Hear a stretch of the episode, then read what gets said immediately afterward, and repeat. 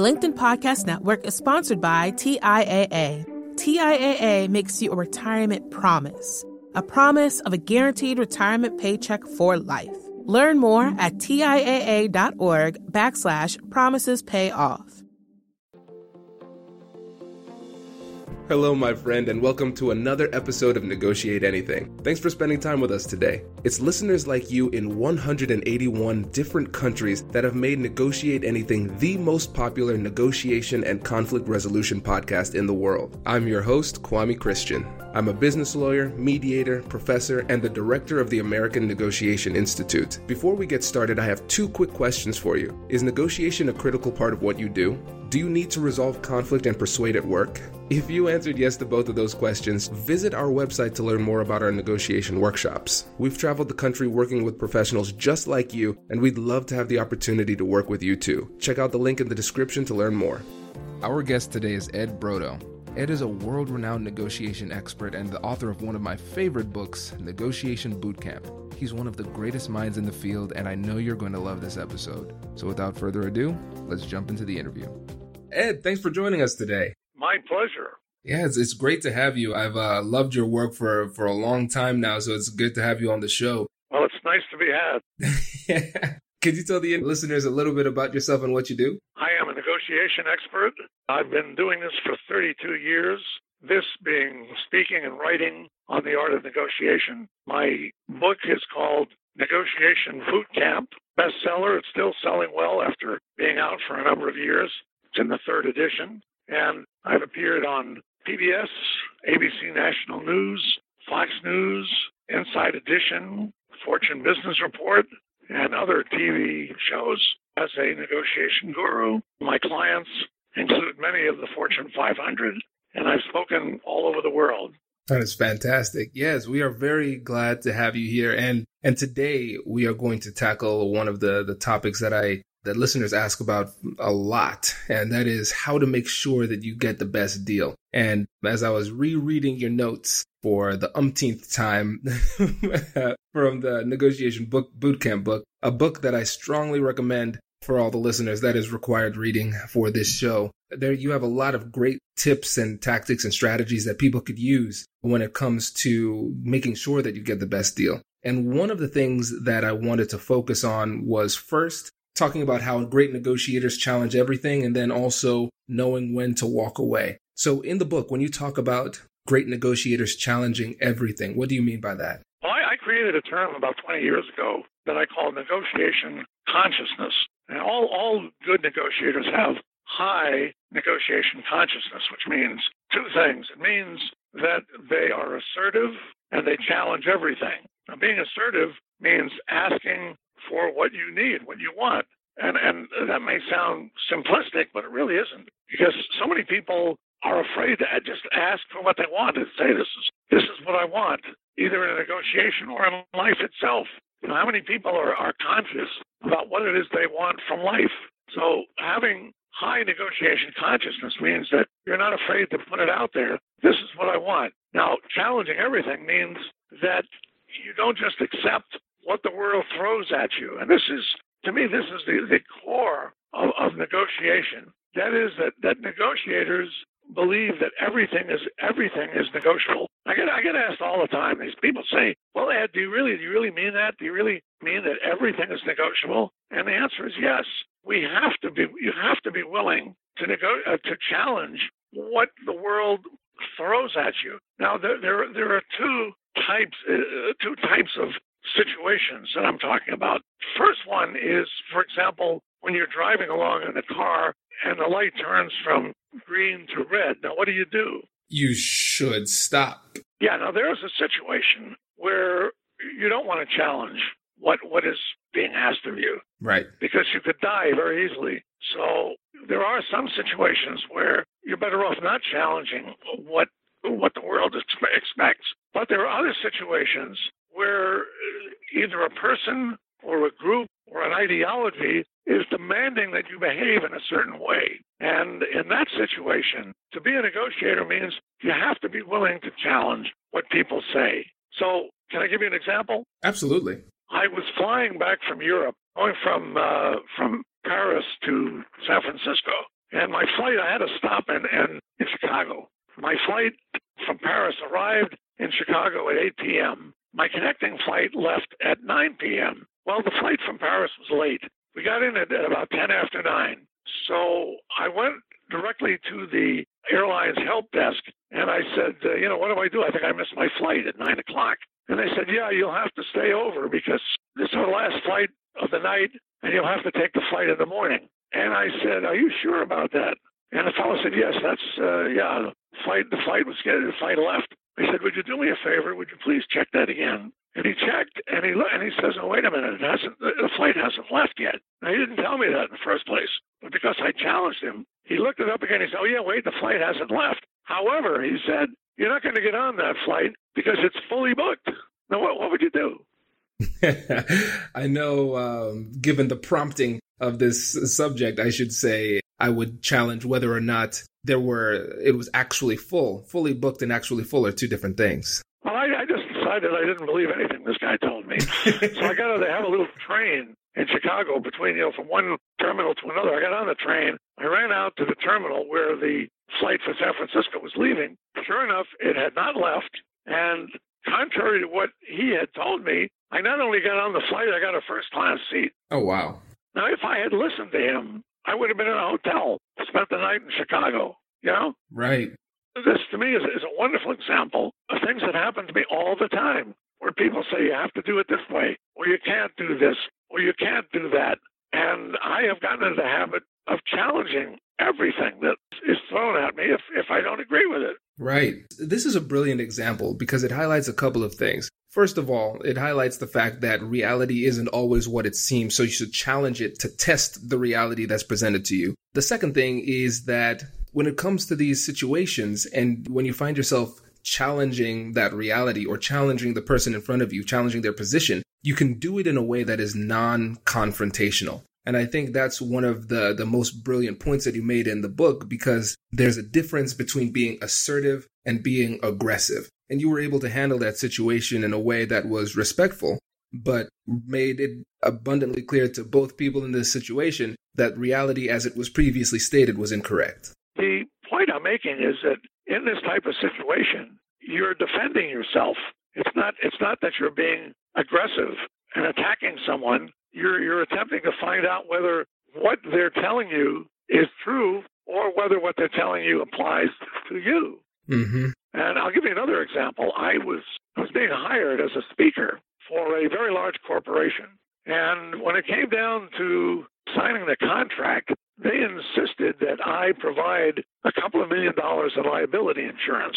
Now, I was being hired as a as a keynote speaker. so I said to them, wait a minute, wait a minute. I'm a speaker. I, I don't have control over the group, over the, the venue, over the, the, the room. I have control over nothing. I'm just getting up and speaking. Why should I be held liable for anything? And they said, well, that's our company policy. That's our company policy. Now, I call that the power of legitimacy. When, when somebody says, well, you have to do it this way because it's our company policy. So I said, who made that policy? and the answer was, well, uh, that's our legal department. They insist on that. I said, fine. Who's, you know, where's the legal department? They didn't know. So I did my own research. I found out where their legal department was. It happened to have been in another state. I found out who was in charge. I called the head of the legal department and I said, look, here's the situation. What do you want me to do? And she said to me, you know, you're absolutely right. She said, this, this doesn't apply to you. Now, if I, if I had not been assertive and I hadn't challenged what was, you know, I, I would have had to take out an insurance policy. But the whole thing was ridiculous. And uh, it was only because I was willing to challenge it that I prevented it becoming an obstacle in my life. Right. No, that makes a lot of sense. It makes a, a, lot of sense. And I like how you said assertiveness is about defending yourself. Because when it comes down to these situations, in negotiation in particular, but again, in life in general, it's our responsibility to protect ourselves. We can't put it in the hands yeah. of the other person to do what's best for us. That's now, let me add something else here. Yeah. My, my experience has taught me that very often one of two situations or conditions is true. The first thing is that the person I'm talking to doesn't know what they're talking about. and that happens a lot. Yeah. And it's uh, it's it's become more more frequent. This is a fact. I mean, it happens all the time. People I'm dealing with really don't know what they're talking about. They mean well, but they don't know what, what they're talking about. Now, an interesting example of that, I, I was in Japan, and I love Japan. I love the Japanese people, but they have a kind of a cultural thing in Japan that if you ask somebody a question, it's impolite to say, I don't know. Mm. So got off the plane in Tokyo, and I was trying to find my hotel, which was not easy because they don't have street addresses in, in Tokyo. I, I, I'm stopping people in the street, and I'm saying, you know, how do I get there? And I would show them the Japanese writing for where I was going, and they would say, oh, yeah, you go this way, this way, go that way. All these people were giving me the wrong information Hmm. because because it was culturally unacceptable for them to say, I don't know. So it was up to me to filter that out and say, wait a minute. So I, I think today, in, in today's business world, there is so much inefficiency and lack of professionalism. A lot of people just don't know what they're talking about. Yeah. And you have to be careful of that. The other thing is that very often people want you to adhere to their agenda. They want you to do something that is not in your best interest. So you have to be very, very careful not to accept something that is clearly not in your best interest. Does your company invest in professional development training? If you believe that your team would benefit from a negotiation workshop, all you need to do is go to our website, fill out the workshop request form, and then we'll set up a time to chat. These workshops are completely customizable and we've done them all around the country. Negotiation and conflict resolution skills are beneficial across all professions, but they're especially useful in procurement, purchasing, sales, sourcing, and contract management. Our calendar is filling up quickly, and we even have some workshops scheduled for next year. If you think you might want one, I'd suggest reaching out soon so you don't miss out. Check out the link in the description to learn more. And now, back to the show. The LinkedIn Podcast Network is sponsored by TIAA. In the last 100 years, we've seen financial markets swing, new currencies come and go, decades of savings lost in days, all showing that a retirement plan without a guarantee, quite simply, isn't enough. So, more than a retirement plan, TIAA makes you a retirement promise. A promise of a guaranteed retirement paycheck for life. A promise that pays off. Learn more at TIAA.org backslash promises pay off. Hi, I'm Tomer Cohen, LinkedIn's Chief Product Officer.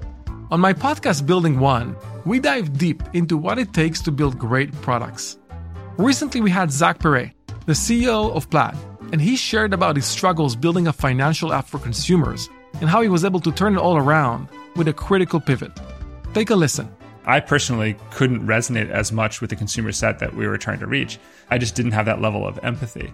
When we made the shift to building a B2B product, though, I was building the product that I wanted. My co founder and I were creating the product that we wanted ourselves, and we had so much empathy for what that product was. Such a great insight. You know, in that sense, we got lucky because we were, we were creating a thing for ourselves. And then the people that we were talking to also had the same problems we did. They were fintech developers. We'd been a fintech developer, uh, we'd been trying to build a fintech product for a year. And so we had such deep empathy. We had such a clear ability to. If you want to hear more of Zach Perret's story and the lessons that follow, listen and subscribe to my podcast, Building One. You know, this is another thing that people often ask when it comes to concessions. How do you know that limit? Because in negotiation, of course, there's going to be a little bit of give and take, but how do you know when you're conceding too much? How do you know when you're conceding too much? Mm-hmm. Well, I have a rule about concessions, and that is that you never make a concession without getting something in return. So whenever you make a concession, if you're not getting something in return, right away there's something wrong there. There's something something is, is, is not right, and you don't want to be making concessions when when that occurs. Mm. The other situation is if I if I make a concession, I have to be certain that I'm not sabotaging myself. So it's important to know where your bottom line is. And once you start, you know, once you're in a position, you're, you're, you're being forced into a position where you're going below your bottom line, then you know you have to stop. Mm-hmm. Right. Because at that point, at that point, you're going to wind up with an agreement that is not agreeable. Right. One thing that I always tell my clients is that you want to concede according to plan. And so this means you have a concession strategy going into it. And really to speaking directly to your point where you understand that you have a bottom line, a, a position that you cannot go below. And if you give one massive concession that takes you right up to your bottom line immediately in a negotiation, then you have nowhere else to go. You have no place to maneuver at that point. And so it's important to concede incrementally because like you said you concede in order to get something you have to get that those reciprocal concessions but if you just give one big one now you don't have any more bargaining chips well you, you brought up a very good point and that is that you really should know going into the negotiation what you're willing to concede and what you're not willing to concede. And that, that's a good way to prevent yourself from making a mistake. So you should know that, you know, all right, these are the things that I'm willing to give away, and these are the things that I'm not willing to give away. That's part of your preparation. Right, exactly. And now, on the flip side, when it comes to defensive strategies, let's say they're negotiating against somebody who went through your negotiation boot camp, and so they are set on not conceding without getting something in return? How do we defend ourselves when we are feeling the pressure from the other side to make a reciprocal concession? Well, there's, there's nothing wrong with that. In fact, it, it's a way that you can find a win-win agreement. If you know, when you start to identify what it is that's important to the other side, that's how you find clues for answering the question: what constitutes a win-win? Mm, absolutely. So if you say to me, uh, Ed, I'll do X for you if you do Y for me, that may be the optimum agreement for us. Right. That makes sense. That makes a lot of sense. Now, would you suggest being explicit about the fact that this concession is contingent upon uh, receiving something in return? Oh, absolutely. Absolutely. If you say to me, Ed, I want the following concession from you. So what I have to say to you is, well, if I give you that concession, will you give me such and such concession. So you, you make a trial close out of it. I love that. Yeah, that's a brilliant point. That is a brilliant point because this is something that a lot of negotiators struggle with when it comes to the uh, horse trading aspect of it, when we're going back and forth making concessions and trying to make these deals, how to do it in a way that doesn't concede too much value. See, see, if you don't do that, if you don't say, if I give you this, will you give me that? If you don't do that, you're really negotiating against yourself. Mm-hmm. Because mm-hmm. I, I ask you for a concession. And you say, okay, Ed, you can have this concession. So what am I going to do then? I'm going to ask you for another concession and another concession. But as soon as you say to me, wait a minute, if I give you this concession, will you give me that concession? Now you're getting something, you're, you're getting something out of it, and you're preventing me from ramping up and asking you for all kinds of things. Exactly, exactly. And also, if you can do this r- correctly and implement a little bit of creativity in the process, giving a concession doesn't necessarily mean that you're losing value. It could be something that simply creates value for the other side without causing much damage to your position. Well, you know, there, there we have to get into a definition of what a concession is and how a concession should be made. The purpose of a concession is, is to give a sense of satisfaction to the other party. So it might not even be a significant concession that you make. It might be something really small, but if they have a sense of satisfaction, it will make them feel that they are a winner in the negotiation. Right. Oh, this is great. And th- this brings up another point that people ask about when it comes to apologies in negotiation, because like you said, it gives people a sense of satisfaction. So what is your take on apologizing in a negotiation if the other side feels as though a mistake was made or it feels as though they've been slighted in some way? Well, it's a double-edged sword. I mean, if you make made a mistake, I, you know, I think it's important to fess up. But I also believe that very often people will be overly apologetic and say, "Oh, I'm so sorry." I wish I could do, I can't. You know, no, you have to show confidence in your position. You have to behave in a way that what you're doing makes sense. So you can't always be apologizing. You know, it's one thing to, it's one thing if you make a mistake, but otherwise, if you're a seller, for example, you don't want to apologize for your price.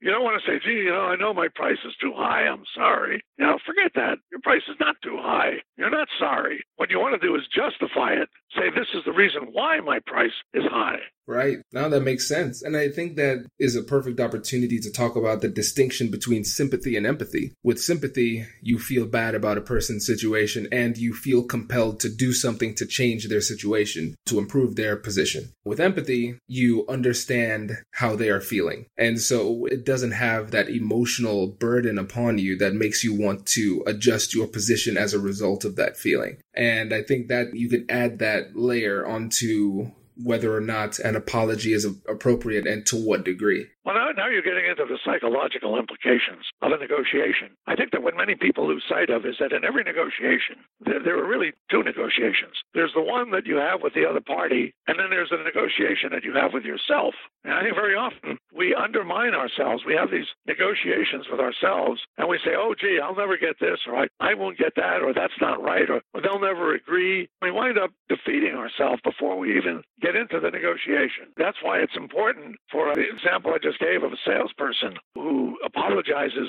because they think their price is too high. That's self defeating. You've just negotiated against yourself. Right. No, that makes a lot of sense. I love this. And, and it, it's not surprising I took it to the psychology because that, that's my undergrad degree. I'm a lawyer, but that's my undergrad. So I always find a way to bring it to the psychology. But it's important. It, it plays an important role in the dynamics of the negotiation, understanding your psychology and the emotional needs of the other side too. Well, look, I just I just did a program for a client where they find that their salespeople are giving away things even before the customer asks for them. They're saying, "Oh, we can give you this, and we can give you that, and we can do," you know. And I tried to talk them out of that.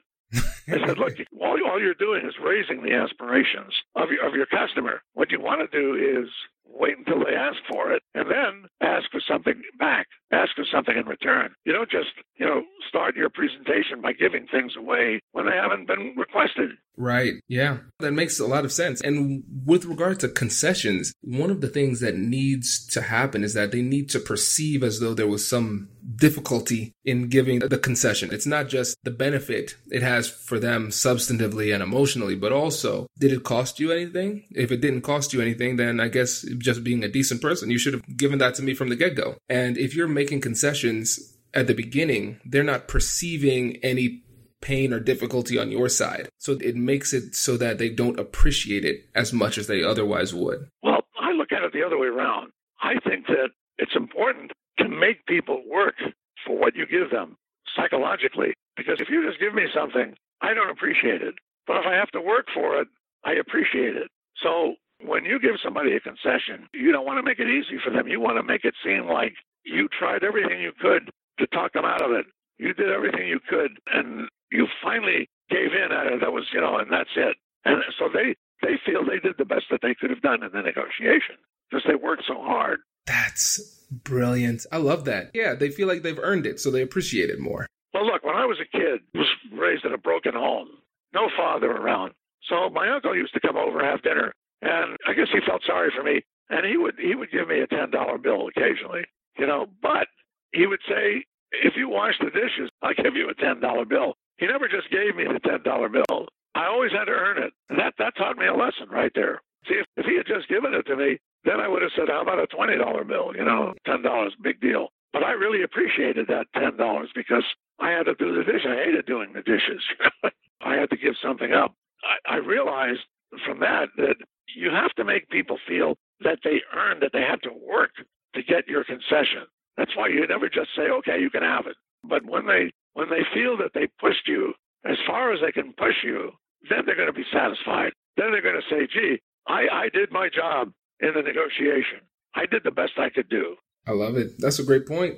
And I know we're, we're coming up on time, so I at least want to touch on this last point. When it's time to walk away, what are some things that we need to keep in mind when the negotiation is reaching its logical conclusion and, and it's no deal?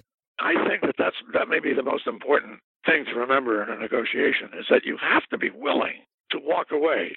And I always say to people, I'm not, I'm not telling you to walk away. I'm just saying that in your head, in that negotiation that you have with yourself, you got to be willing to say, if I can't get what I want or what I need, then I'm just going to pass on this whole thing. And when you do that, you you send a subliminal message to the person you're negotiating with, and they know that they've pushed you too far. And if you're not willing to do that, then you might as well just give up. That makes sense. That makes a lot of sense. And when it comes to knowing when to walk away, this this has to be revealed in your preparation. It's not something you should leave to a feel that well, happens. again, it has to do with with what you expect to get out of the negotiation, and that's why you always have to have have clear what your bottom line is. Mhm. And and when when the deal, it looks like the deal is going to go below your bottom line, you have to be willing to to walk away. You have to say, look, I'm sorry, but uh, I, I can't do that. Right. Now, when it comes to the walk away, how does that happen? So, actually, how do you do it in, in your role? Because, again, I want to make it ab- abundantly clear to everybody listening because for a lot of people who are biased toward agreement, this is incredibly difficult for them. What makes it palatable is is when you have a plan B, when you have an alternative. That's why I say to people, you always have to have alternatives. If I don't make this deal, what's my alternative? What's my plan B? And if you know you have a plan B, then you're not desperate to do this deal. Mm-hmm. See, it's only when you're desperate that you're not willing to walk away. But the minute you say, if I can't get X, Y, and Z, then I'm going to take a hike, somehow that, that's communicated in, in your tone of voice and your body language. The other the other person, they, they get it. And on my website, I, I tell a wonderful story that happened to me many years ago where I learned this, where I walked out. I actually literally walked out on an important client because he just was pushing me too far. And he, he, he wound up following me and begging me to come back. Wow. I think that's a great example. I think what we should do also is run the alternative scenario because I'm assuming that if the person didn't follow you, you were legitimately gone. Yes. Well, that's the thing. You have to back it up. You know, if I mm-hmm. had come back in again, I would have had no credibility at all. Right.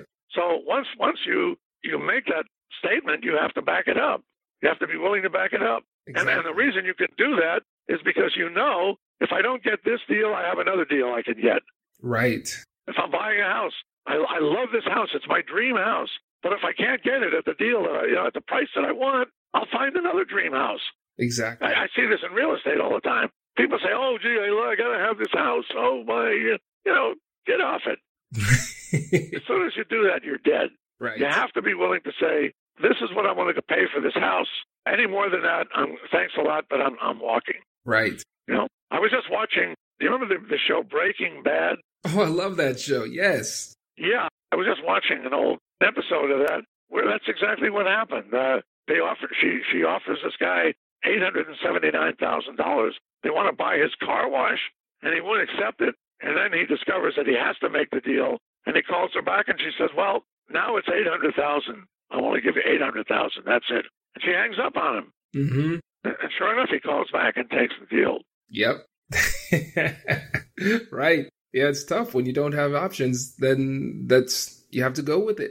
But if you do, then it it makes it an easier calculation. And I think that's one of the things that makes it so tough for people because they look at it as a, an act of gamesmanship. When should I pretend to walk away? There's no pretending. If you are pulling that trigger, the deal is done unless they adjust, and that's it. That's right. Right. Perfect. This is great. I, I really appreciate this. I think this this is going to be very valuable for the audience. But before you go, I'd like you to uh, remind them about who you are, what you do, and how they can keep in touch with you. Okay, uh, I am the author of Negotiation Boot Camp. That's three words.